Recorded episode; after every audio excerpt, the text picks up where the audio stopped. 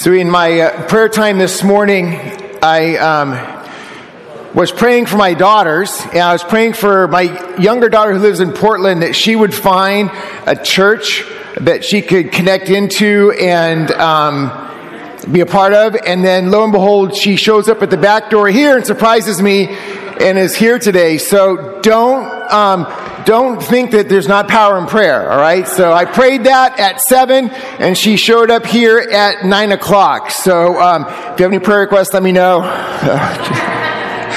the rest of you kids, if you're still in here, you're dismissed. This kid gets to stay here. But um, no, so yeah, so I'm ready to pray and close and go to brunch. No, just kidding. but. Um, no, so we are continuing on in the book of Galatians, and with uh, um, with the story that we've been walking through this, this letter that Paul wrote, very important letter, that speaks about freedom. It speaks about freedom. And I was thinking about this week, there's maybe several camps that, that, at least in my mind as I was framing this, that people often fall into when it comes to freedom. Either um, people are desperate to have it and they, they search it, um, some people are jealous because they don't have it and then spiteful because they don't, and so that affects their heart. Others believe that their rigid, ruled way is right and the best way, and so they, out of that mindset, tear other people down. Then there are those people that have the freedom and hopefully they don't flaunt it, but they realize the grace that they live out.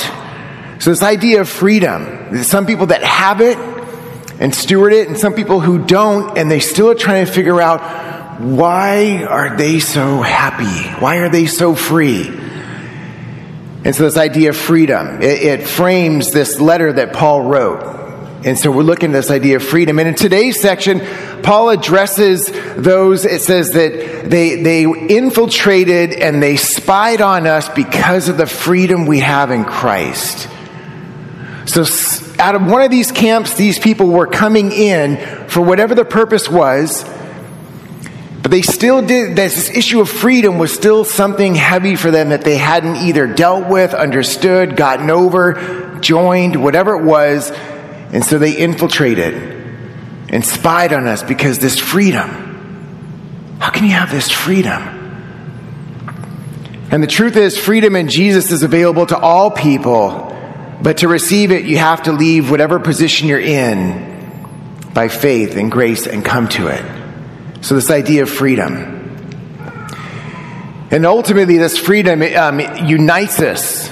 And in Paul's writing here that he's united in his message and ministry because grace is at work. The grace of God that brings that freedom is at work. And so Paul continues in his letter. And there's three things we're going to look at today. There's 10 verses we're going to look at, and there's three key things that come out of that. that. That, first and foremost, as he meets with people, there's affirmation. When we sit down and we talk about the truth of the gospel, it affirms the belief that we have in that gospel. And then because we've stood on that faith and that, that truth, then we base our convictions on that truth. And then those convictions will get tested in the midst of the environment we live in. But also, that, that gospel truth builds community and fellowship. And so that's what Paul is dealing with here in this chapter, uh, this part of the chapter that we're looking at here. And so, Galatians chapter 2, verses 1 through 10. And he continues on in his letter. He says, Then after 14 years, I went up again to Jerusalem, this time with Barnabas, and I also took Titus. So there, there's debate about which trip was this, how often did he go up to Jerusalem, what, which one was this, what was the surrounding scenarios for that. And so there's a couple different places we can land on it. But I think what Paul is trying to underscore here in this letter and mentioning this is the time element is significant to show how delayed and sporadic he visits Jerusalem because he's still maintaining that the vision that he received, the call he received, and the message he received was independent of the apostles. That he received what he received from the risen Savior on the road to Damascus.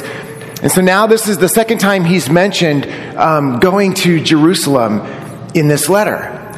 And I think the significance of the 14 years and going up with this community was to show that it's not so much about how often he went, but the fact that when he went, there was confirmation and affirmation with those he met with. And so he goes on. He says, I went in response to a revelation and meeting privately with those esteemed as leaders, I presented them the gospel that I preach among the Gentiles. And I wanted to be sure that I was not running and had not been running my race in vain. Right, so he comes up to Jerusalem and he has this meeting with those leaders. And then they get identified as the progresses in this letter, but, but he has a meeting privately with them. This isn't a public debate. This is a private conversation, which often is a better setting to find commonality and to walk through things more in a private setting than it is in a public setting. And so, for whatever the reason, he comes in, he meets with these esteemed leaders in a private meeting, and I believe in the midst of that meeting, he affirms. He affirms the gospel he's been preaching. He's not there to, to get their approval, but what he gains is affirmation because they're preaching the same gospel message, though they received it through different scenarios. Right? These esteemed leaders, they had walked with Jesus. They had met with the resurrected Jesus right afterwards. And so through that walking and through that waiting after the resurrection, they gained that understanding. But Paul didn't walk with Jesus. It was interesting. He was walking on the road to tear down Jesus when he met Jesus. So walking was involved with both, and Christ was there in both scenarios, but one was different from the other. But the same Lord, the same message, and the same revelation given to each of them, though different context. And so he says, I, I went back up. I met privately with these esteemed leaders. I believe in the midst of that private conversation, they walked through the gospel and the message that they were both preaching in different contexts was affirmed. And the result of their meeting was that unity, unity was built among the message and the messengers. And unity is the hallmark of the church. But then he says here that I, I wanted to make sure I wasn't running my race in vain. And I think as he writes that, there wasn't an issue with the gospel message. I think rather his concern was for the ministry of the gospel, not the message of the gospel.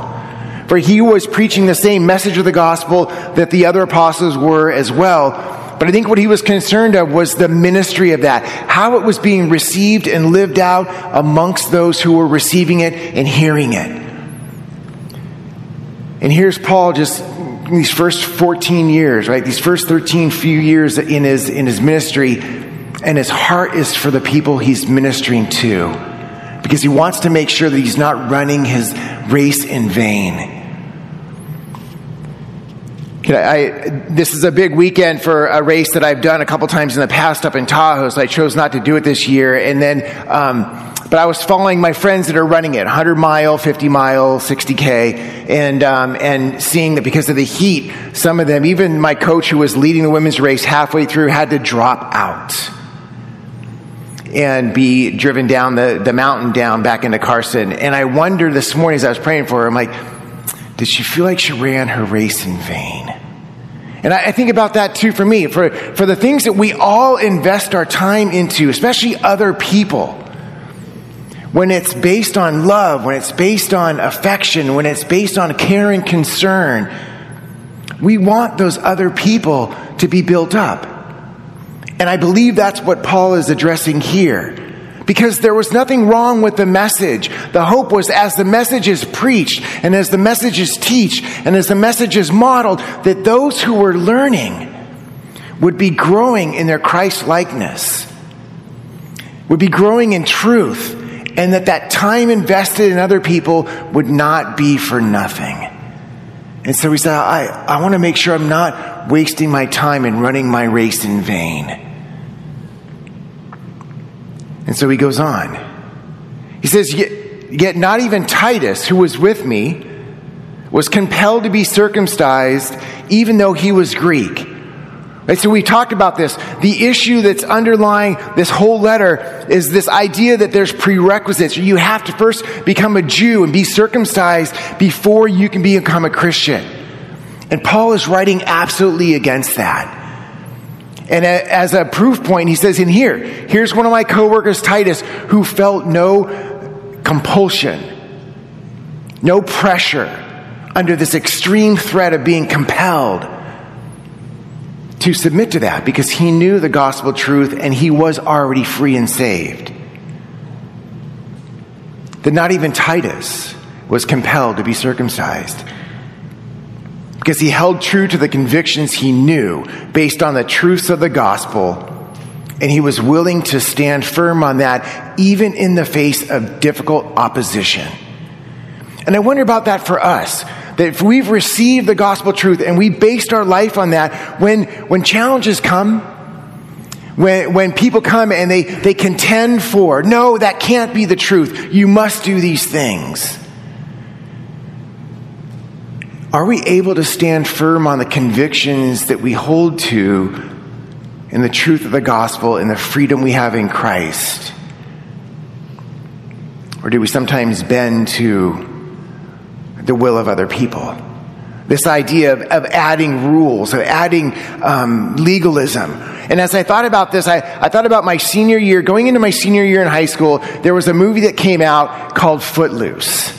And I went to a very conservative Christian school where you cannot dance. And then, of course, we saw this movie in our senior year and we're like, we're going to dance, right? Because why? Because there's all these rules, right? This tradition that they put over on top of you that, that to safeguard you. Because you know, if you dance, dance is going to lead to all kinds of immoral things. So we better safeguard ourselves and not dance. And then there's no immorality, right? Because we're not dancing.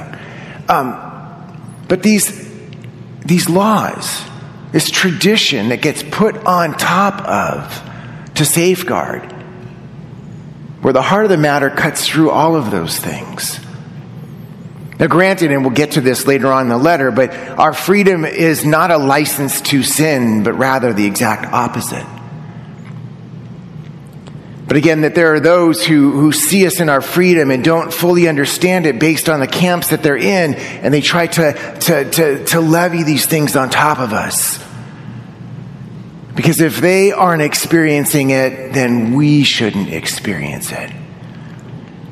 So, not even Titus was compelled under threat, force, compulsion. He held to his convictions. And we base our convictions on gospel truth, not counterfeiters. If false believers teach a false gospel that births false freedom, and false freedom is no freedom, it's still slavery. So Paul writes This matter arose because some false believers had infiltrated our ranks to spy on the freedom we have in Christ Jesus and to make us slaves. They wanted to come to those of us who were already free. They didn't understand it. They were trying to get us to follow their rules. And on top of that, then they started to teach improper teaching. Why? To re enslave us to the law, re enslave us to tradition, to these things that they hadn't broken free of because they hadn't broken free of. We shouldn't have that freedom. And so there's this contention that's going on between false believers and the true gospel. Right? If, if, this was the true gospel they were preaching, I don't think they would have to infiltrate. They wouldn't have to sneak into our ranks. Right? It reminds me as we were looking back at the I am statements of Jesus, where Jesus is talking about the, he is the gate and he's the good shepherd, and those who come in from some other way. Like this sounds exactly like that. If if they were legitimate teachers, they wouldn't have to infiltrate. They could just come in because they were part of. But they're not. They're illegitimate and they're preaching illegitimate things because they don't understand the freedom. And it bugged them so much that they wanted to re enslave those who were free. And this is a significant struggle. I, I, go back to my story that I shared last week, and I'll unfold that a little bit more. For those of us that are, that are coming out of legalistic backgrounds, grace is so hard to, to, to live into.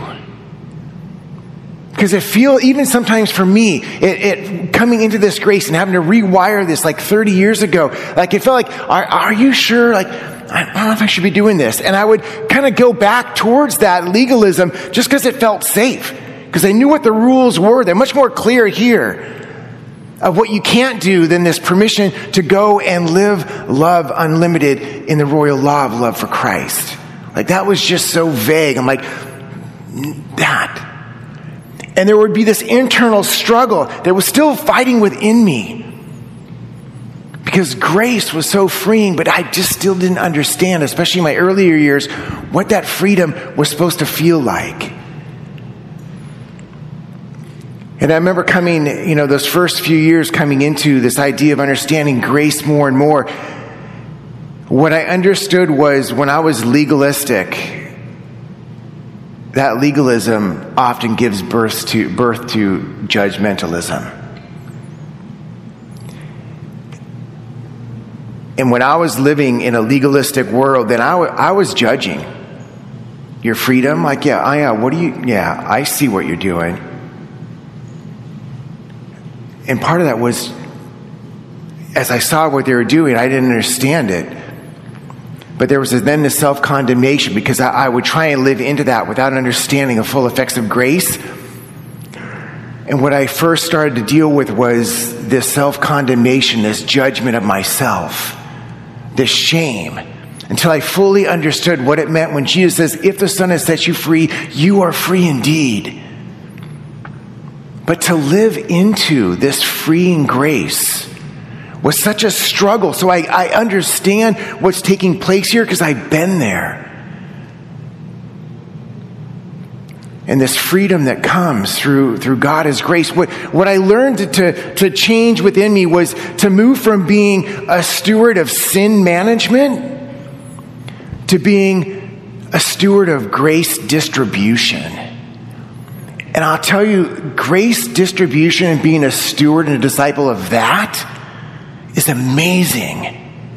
I'm so glad that, that by God's miraculous healing in my life, I got over that hump and I'm, I'm more so of this, not all the way there yet, but radically more here in the distribution of grace than I was in the sin management because the sin management just kept me in this prison.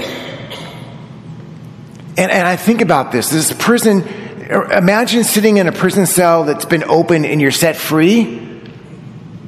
And you have the freedom to leave, but yet you still stay in that cell with the door wide open because whatever your scenario.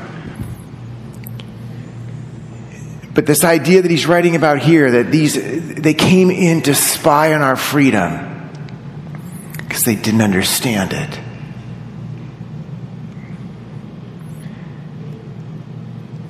So he goes on. He says, We did not give in to them for a moment so that the truth of the gospel might be preserved for you.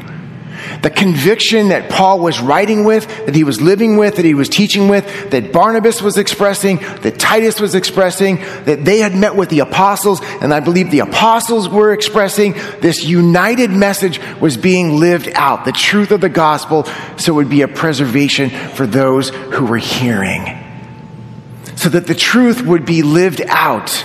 And these infiltrators that were trying to rewrite the gospel would be put down. And so here he says, We are holding true to our conviction, the truth of the gospel, to preserve it for you. He says, As for those who were held in high esteem, he said, Whatever they were makes no difference to me because they didn't unduly influence Paul's message says God doesn't show favoritism. They added nothing to my message. So when he met with these esteemed leaders, it wasn't an addition to his message. It was an approval of the message that God had already given him. And so it was an encouragement, I think, to both ways from the apostles um, in the Jerusalem to Paul and, and Barnabas and Titus. But he says, but they added nothing to my message. On the contrary, they recognized that I had been entrusted with the task of preaching the gospel to the uncircumcised, just as Peter had been to the circumcised. So, this idea that, that they were affirmed and not added onto of the message, and this idea of, of a co mission of the gospel, a co mission. That out of these private meetings, there was encouragement one to another, and they also affirmed that yes, we have been called, Paul, Barnabas, and Titus, to preach the gospel to the Gentiles, and they to the Jewish nation. This commission, so that the gospel can go out to the whole world, the whole gospel for the whole world. And they were affirming that call here in this meeting. Yes, to very different contents very different cultural expressions and the context, but the same message going out to radically different nations. Why? For the purpose of freedom, the freedom that comes in Christ. And I wonder as they thought about this, did, did this come up in their conversation? Genesis 12, verses 2 and 3. This promise that God made to Abraham way before the law was ever written. He says, I will make you into a great nation and I will bless you. I will make you a great name and you will be a blessing. I will bless those who bless you and whoever curses you, I will curse. And all, all people, all nations on the earth will be blessed through you. So, what was taking place in these meetings in Jerusalem that Paul's writing about here is an affirmation and the reality that what was spoken about so long ago was coming true. That if these people here I believe that they have the message, they can't go back to this. But yet the apostles can come straight back to this and say, this is what it means to live a blessing. Right? We talk about that in our language here. This is, this is language that we as leaders, right? To bless other people. It's core to what we're doing is coming back to this same promise. Because God will bless all the nations. And all the nations are coming here, and we're living as a blessing to all the nations that are in our inner circle, that are in our sphere of influence. We're going back to the same promise that God made Abraham. We claim that for ourselves in freedom in Christ and the gospel, and we're doing this. For God was at work in Peter as an apostle to the circumcised, who was also at work in Paul as an apostle to the Gentiles. And if we could add on to that, and is also at work at us here at Cedars as we live out in the Bay Area, the same thing. To live out the blessing of God that brings freedom and truth to all nations regardless of the background. And of course, we know the backgrounds then have their own cultural context, which why we have to be so smart in the work that we do so they can understand the message and receive it. It says, for God was at work, was already at work. And not that he was still planning to be at work eventually, he was already working. In Peter to the Jew, Jewish nation, and to Paul to the Gentile nations. And as they come together here, we're being reminded that they're working in community together, united. Who wasn't united? The people who snuck in, the infiltrators that came in to try and preach a false gospel. But these apostles, who are standing firm, who are standing firm on the convictions that they have and the truth of the gospel, are united in purpose says James, Peter, and John, those esteemed pillars, they gave me and Barnabas the right hand of fellowship when they recognized the grace that had been given to me. They agreed that we should go to the Gentiles and they should go to the circumcised. That in the midst of the gospel being shared, it's building community. It's building fellowship. This word for fellowship is a deep connection. And this gospel, as we agree to it, builds a deep connection within the church, this fellowship. And they recognize this. It brings affirmation, it brings um, unity. This deep seated community that we build based on the truth of Jesus Christ. The Jerusalem apostles recognized that, that unity was a matter of truth and not tradition that the unity that was being established was a matter of truth and fact, not tradition and man made rules. And I, and I don't know if this was now a public part of that, but, but Paul's writing that no, they extended the right hand. We made a deal, we agreed. these pillars, adding us to the column of pillars, so to speak. And there was commission that we would take serious the call of God's promise to Abraham to bring that blessing to all nations. And then he finishes this section with this last bit. All they asked is we should continue to remember the poor, the very thing I had been eager to do. Right? There's, there's understanding that there were several times when Paul did come to Jerusalem, he brought collections. Right? The, the churches had their giving baskets out, and he brought those collections to those in Jerusalem who were in extreme need. And so Paul adds this in. They, they did ask one thing. It wasn't about the message, it was about the ministry, that we would be clear on being united in the message and also united in the ministry. That regardless of the race, regardless of the nationality, we remember these basic things, and one of them is to remember the poor. That unity in the message and in the ministry cuts across cultural boundaries. This is all they asked. They didn't, they didn't challenge the message. They brought a good challenge, an encouragement that they also were going to be a part of, that we would continue on in loving these poor people. That they didn't add anything to the message, but they affirmed it. They confirmed the call. And they said, and we will serve side by side in serving the poor. Paul says, the very thing I was eager to do. That the gospel is practically at work in a broken and enslaved world right now. Among the poor, among the poor in spirit, among those who have not heard yet, among those who are still watching. Like, how is Tim going to live his life? How is he going to respond? I, I, have to believe that those people in my, uh, my sphere of influence feel much more the blessing, much more the grace that I seek to steward than maybe those in my 20s. And the conversations I had, where I was still more concerned about managing sin than distributing grace. Even just saying it, I can feel the difference. And so in our lives, in our lives individually and collectively of cedars? Are we standing firm on the truth of the gospel, holding true to the convictions that we have believed, and then taking that gospel message in ministry back into the places where God has called us?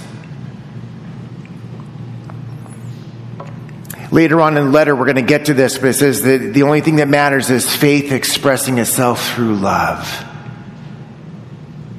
And as I read that later on in Galatians, that, like, that's what, to me, it means to be a steward of the grace of God.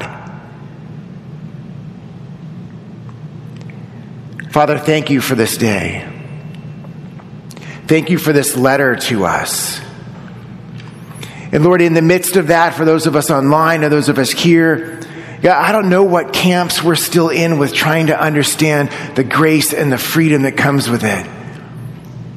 But I thank you that you're patient with us. That this is the day of salvation, you say, and that you're, you're patient with us, not wanting anyone to perish.